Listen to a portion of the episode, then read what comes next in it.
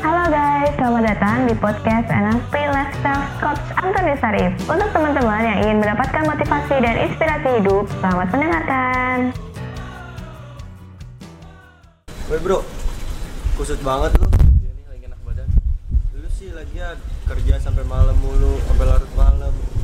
Kalau nggak kayak gitu juga tuh aku kerja.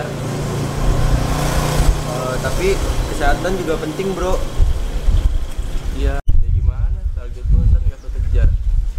Tapi lu juga harus pikirin kesehatan lu bro. Harus seimbang antara karir dan kesehatan. Hai, jumpa lagi bersama saya dengan Coach Antonius Arif dari NLP Leadership Indonesia. Saya license trainer NLP yang bisa membantu melisensi Anda untuk mendapatkan lisensi langsung dari Neuro Linguistic Programming di approve dari Dr. Richard Bandler.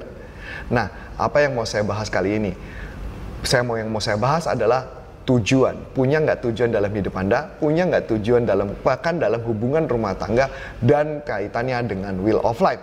Ini sangat berguna untuk orang-orang yang menghadapi tantangan dalam segi kehidupan, termasuk juga dengan pernikahan Anda.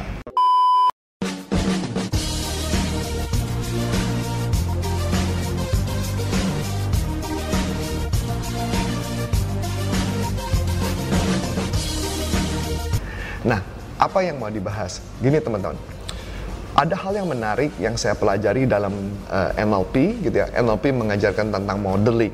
Nah, ketika belajar tentang modeling, saya belajar tahu bagaimana caranya menciptakan sesuatu yang excellent, sesuatu yang luar biasa.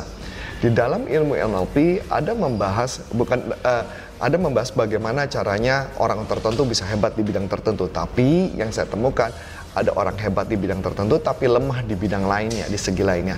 Nah, Coba bisa nggak kita untuk bisa membuat istilahnya kehidupan kita dalam semua segi kehidupan menjadi lebih baik. Nah pertanyaan tantangannya mungkin nggak sih? Ada beberapa orang yang mengatakan nggak mungkin kita bisa menselaraskan semuanya, tapi paling nggak membuat menjadi harmonis bisa. Nah kata-kata yang sering dipakai adalah wheel of life atau roda kehidupan. Nah Wheel of Life ada berbagai versi, tapi yang saya akan pakai versi adalah versi 6 Wheel of Life. Jadi 6 Wheel of Life saya sambil baca ya. Nah, yang pertama adalah berkaitan tentang finansial dan karir. Jadi finansial dan karir. Yang kedua, edukasi dan mental Anda. Yang ketiga adalah kesehatan. Keempat adalah sosial. Dan kelima, sosial dan relationship dengan orang lain. Kelima adalah spiritual, hubungan dengan Tuhan. Enam adalah keluarga. Nah, ini yang menarik. Banyak orang yang kebanyakan malah banyak bisa orang sukses, banyak hanya fokus di satu bagian saja. Termasuk saya. Saya dulu hanya fokus di bagian apa? Di bagian hanya berkaitan finansial dan fokus hanya di berkaitan dengan eh, edukasi pendidikan di saya. Tetapi saya lemah di beberapa bidang lainnya. Nah, sampai satu titik saya menemukan tantangan yang menarik. Saya mendapat tantangan secara keuangan saya bisa lebih baik, kehidupannya lebih baik, keuangannya lebih bagus, pendidikan saya jadi jauh lebih bagus dan sebagainya. Tetapi saya punya problem berkaitan dengan fisik saya, kegiatan sosial saya, spiritual saya dengan Tuhan dan juga berkaitan dengan family, hubungan family dengan pasangan tentunya. Apa tantangan yang saya hadapi? Tantangan yang saya hadapi adalah tantangan biasa kalau rumah tangga pasti masalahnya berkaitan dengan anak dan berkaitan dengan pasangan. Nah, kemudian kalau dengan spiritual berarti hubungan dengan Tuhan problem. Kadang-kadang kita merasa ya kan kita sudah doa, sudah cukup, hubungannya segitu aja. Nah, ini terus terang membuat saya menyadari satu hal menarik sih. Ketika saya mendapat tantangan, dapat masalah dengan pasangan saya, jadi maksudnya arti hubungan komunikasi saya dengan pasangan buruk. Eh, tantangan yang menarik adalah ketika itu eh, terjadilah sering terjadi cekcok, ada pertengkaran, perbedaan pendapat dan sebagainya. Nah, ternyata sampai satu ketika saya nggak tahu kenapa saya ngerasa saya harus cari cara. Walaupun saya sudah belajar NLP, saya tetap harus cari cara. Karena dalam NLP mengatakan bahwa kalau Anda nggak punya ilmunya, Anda harus belajar, penuhi kemampuan itu dan saya belajar. Dan apa yang saya lakukan, saya belajar. Dan saya belajar dengan salah satu orang di luar negeri sana, orang itu pakar mengenai komunikasi keluarga. Dan dia ada menanyakan satu pertanyaan. Dan harusnya pertanyaan ini harusnya saya sadari dari awal. Tapi kok mendadak saya tidak menyadari itu? Karena saya terus terang mengabaikannya saya hanya fokus berkaitan dengan eh, finansial, saya hanya fokus berkaitan dengan edukasi, tapi saya mengabaikan yang lain. Pertanyaan menarik. Waktu itu ketika saya belajar, ini bukan belajar langsung ini ya, jadi saya ikut mentoring sama mereka dan saya distance learning sama mereka. Dia cuma bertanya satu hal sih, dan ini terus terang menampar saya eh, banyak banget. Dia cuma nanya begini, apa tujuan saya menikah?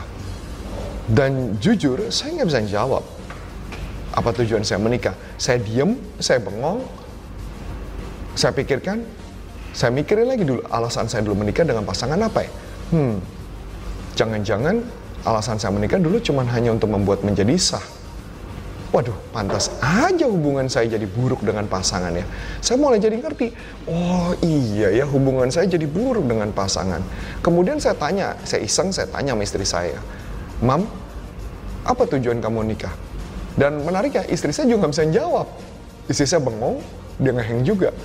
Nah akhirnya saya menyadari bahwa itu loh kehidupan kita kalau kita nggak membuat goal, nggak membuat tujuan, apa tujuan kita menjalani kehidupan tadi enam segi kehidupan, maka wajar kalau hidup Anda akan berantakan.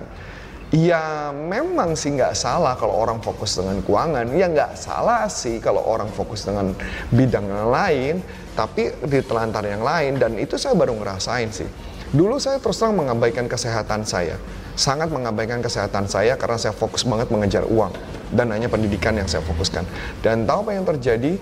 Saya kena gula darah 400, saya kena uh, tensi tinggi banget 198 per 11 kena GERD dan kena gangguan-gangguan lainnya dan gangguan itu sangat mengganggu kehidupan saya.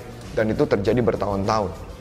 Sampai akhirnya saya sadar bahwa saya sudah kena problem dan menurut saya problemnya sudah sangat berat gitu pada saat itu. Dan saya berpikir saya harus melakukan sesuatu. Saya coba satu cara mungkin dengan cara uh, latihan meditasi. Saya latihan meditasi, saya terapi diri saya, saya hipnosis, saya NLP diri saya. Ternyata tetap aja kondisi tubuh saya tidak menjadi lebih baik. Ya lebih baik dalam kondisi itu ternyata segi kehidupan tidak melulu berkaitan dengan mindset karena ada faktor-faktor lainnya. Nah, kemudian apa yang saya lakukan? Saya coba, oh coba saya pakai olahraga, saya lari sekarang, saya lari, saya rajin, saya olahraga, uh, saya olahraga bukan lari, saya tepatnya jogging ya. Saya jogging, melakukan jogging satu hari kurang lebih jogging sekitar 4 sampai 5 kilo per hari saya lari jogging. Dan menariknya apa yang terjadi teman-teman? Apakah tensi saya menjadi lebih baik? E, ternyata tensi saya tetap tinggi dan gula darah saya tetap tinggi. Wah, mungkin kayak sudah kadung keburu tinggi ya. Dan saya sempat frustasi, saya bingung, saya cari cara lain dan ternyata ada satu cara lagi yaitu saya coba pakai teknik hipnosis, saya melakukan hipnosis dan memang berhasil turun, tapi turunnya cuma 1-2 jam, abis itu naik lagi. Waduh ini apa yang salah gitu. Saya coba cari tahu dan saya mulai menemukan tekniknya adalah meditasi. Saya belajar meditasi lagi. Ketika belajar meditasi, tahu apa yang terjadi? Ternyata saya meditasi 4-5 jam per hari, tensi saya masih tinggi, gula darah saya masih tinggi. Waduh, ini apa yang salah? Nah, akhirnya pertanyaan yang menarik, boleh saya menanyakan pada diri saya, apa sih tujuan tujuan kamu untuk sehat gitu ya? Apa sih tujuan kesehatan kamu? Bukan apa tujuan kesehatan kamu? Saya mulai nge tujuan kesehatan saya adalah saya punya tubuh yang sehat panjang umur dan sebagainya.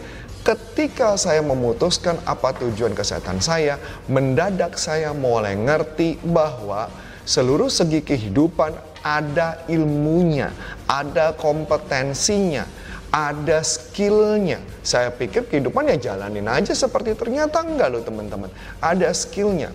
Dan skill itu yang saya pelajarin, saya dalamin, dan ternyata dengan teknik meditasi waktu itu belum cukup membantu saya. Akhirnya saya menemukan bahwa saya belajar bagaimana caranya menciptakan Saya beli buku-buku, saya dengerin beberapa tutorial dan sebagainya, saya nanya banyak orang, katanya adalah mengatur mengelola makan. Dan akhirnya saya putuskan saya melakukan ketofastosis. Ketika melakukan ketofastosis pasti banyak pro kontra ya karena waktu itu berat saya 109, saya menurun berat badan jadi 64 kilo, banyak pro kontra baik dari alumni saya bahkan pro kontra dari pasangan saya sendiri. Maka yang bilang, "Aduh, kamu kelihatannya jelek deh, kayaknya bagusan dulu gemuk." Ya, saya cuma berpikir saya mau hidup sehat, goal saya adalah sehat, bukan mau cakep gitu loh ya kalau cakep beda tujuan gitu ya. Tujuannya artinya kalau mau cakep tujuannya apa? Kan family saya sudah punya pasangan, saya kan bukan mau kawin lagi gitu loh. Jadi saya tujuannya apa? Tujuan saya mau sehat. Jadi saya fokus di kesehatan saya. Maka apa yang saya lakukan? Ternyata ketika di ketofastosis mulailah gula darah turun, mulailah e, beberapa hal yang lain yang turun. Tetapi ketika saya memeriksa tensi darah saya atau memeriksa gula darah saya di jam 8 jam 9 dan itu adalah puncaknya tensi e, puncaknya gula darah, saya temukan ternyata masih tinggi.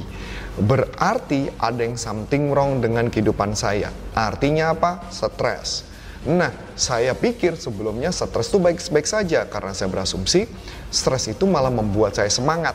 Dulu saya menganggap itu. Dan saya coba cari cara bagaimana caranya supaya saya menjadi hidup lebih santai, lebih tenang, tapi dengan uh, prestasi yang hasilnya tetap luar biasa.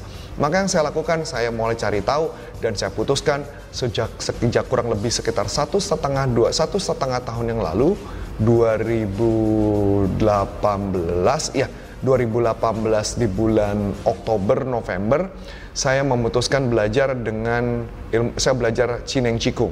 Saya belajar Cineng Cikung, saya belajar dengan beberapa guru, saya belajar nggak tanggung-tanggung karena saya mau cepat sembuh. Saya belajar dengan 4 sampai 5 guru dan itu gurunya dari Indonesia cuma satu orang dan sisanya dari luar negeri. Nah ketika saya belajar itu semua, saya percepat ternyata memang nggak bisa cepat. Belajarnya bisa cepat tapi prosesnya nggak bisa karena proses tetaplah proses. Nanti Anda nonton video sebelumnya tentang fokus, itu membahas tentang itu, proses. Ada proses yang harus saya jalani. Ternyata ketika saya jalani proses itu, itu nggak secepat itu loh. Dan saya jalani prosesnya dan nggak mudah. Dan tahu apa yang terjadi? Dan saya baru mengalami kesembuhan secara total. Bahkan saya juga mengalami gangguan gangguan apa? Saya juga mengalami gangguan ereksi. Saya bahkan sampai ke dokter-dokter terkenal. Itu sampai dengan demikian kondisinya sedekah yang yang sudah sangat mengkhawatirkan buat saya. Dan puji Tuhan, setelah saya jalani proses itu uh, kurang lebih berarti satu tahun, hampir satu tahun saya jalanin, saya baru benar-benar sehat secara total itu baru sekitar kurang lebih enam bulan, lima enam bulan yang lalu. Jadi kalau Anda tanya, apakah saya makan obat? Tidak, saya tidak pernah makan obat, saya tidak makan obat apa pun, suplemen apa pun saya tidak makan. Saya hanya mengelola makanan saya, saya hanya mengelola pikiran, saya hanya mengelola mindset saya, saya mengelola diri saya.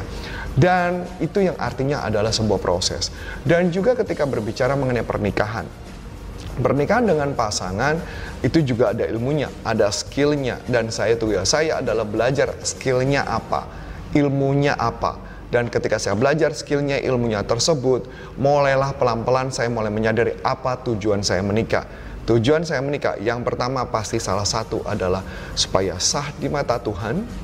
Kedua adalah untuk supaya diri uh, supaya kami bertumbuh, kami bukan saya, kami artinya saya, istri saya dan anak-anak bertumbuh bersama.